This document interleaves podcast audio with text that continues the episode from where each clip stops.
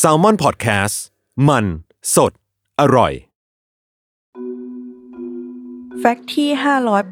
584 สิ่งน่าสนใจเกี่ยวกับการประหารชีวิตคืออาหารมื้อสุดท้าย ตามธรรมเนียมแล้วนักโทษที่ถูกตัดสินประหารชีวิต จะขออะไรก็ได้ก่อนถูกประหารชีวิต แต่ส่วนใหญ่จะเป็นอาหารมื้อสุดท้าย โดยเมนูของนักโทษแต่ละคนก็จะแตกต่างกันไปตามความต้องการของนักโทษคนนั้น ซึ่งแต่ละเมนูก็อาจแสดงถึงความคิดหรือความต้องการบางอย่าง บางคนอาจขอเมนูเพื่อสนองความอยากของตนเอง ส่วนบางคนอาจใช้เป็นสัญลักษณ์เพื่อแสดงจุดยืนในความคิดของตน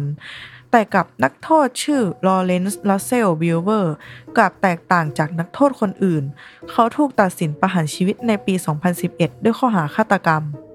โดยเขาและเพื่อนอีกสองคนได้ฆาตกรรมชายผิวดำด้วยการผูกเชือกแล้วใช้รถยนต์ลากไปตามถนนจนถึงแก่ความตาย และใน list อาหารมื้อสุดท้ายของ Brewer ประกอบด้วยเบคอนชีสเบอร์เกอร์ 3 ชั้น สเต็กไก่ทอด 2 ชิ้น พร้อมซอสเกลวี่และหัวหอม omelet ชีสและเนื้อพร้อมกับมะเขือย่าง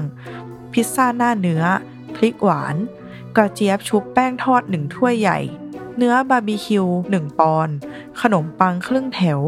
root beer 3ขวด ไอศกรีม 1 ถ้วย และฟัชเนยถั่ว1ถาด เมื่ออาหารทั้งหมดมาถึง เขากลับไม่กินอาหารที่จัดเตรียมให้แม้แต่คำเดียว และพูดว่ายังไม่หิวจากเหตุการณ์ของ Brewer ในครั้งนั้น ส่งผลให้ธรรมเนียมอาหารมื้อสุดท้ายในรัฐเท็กซัส ที่ดำเนินมากว่า 87 ปี ถูกยกเลิกอย่างถาวรไปในที่สุด